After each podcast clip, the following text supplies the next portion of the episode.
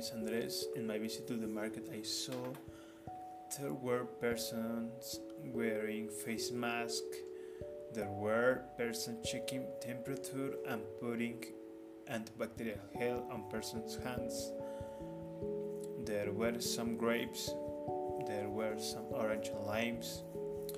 There were some people announcing what they sold. There weren't any place to eat carnitas. There weren't any watermelons.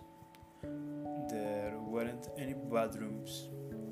Uh, there weren't place to sit. There weren't any flowers. There was a bottle of apple juice. There was an onion bunch. There was a giant pumpkin. There was an avocado. There was a market stall of tacos. There wasn't a dump. There wasn't a bottle of coffee. That's all, folks. Thanks for listening.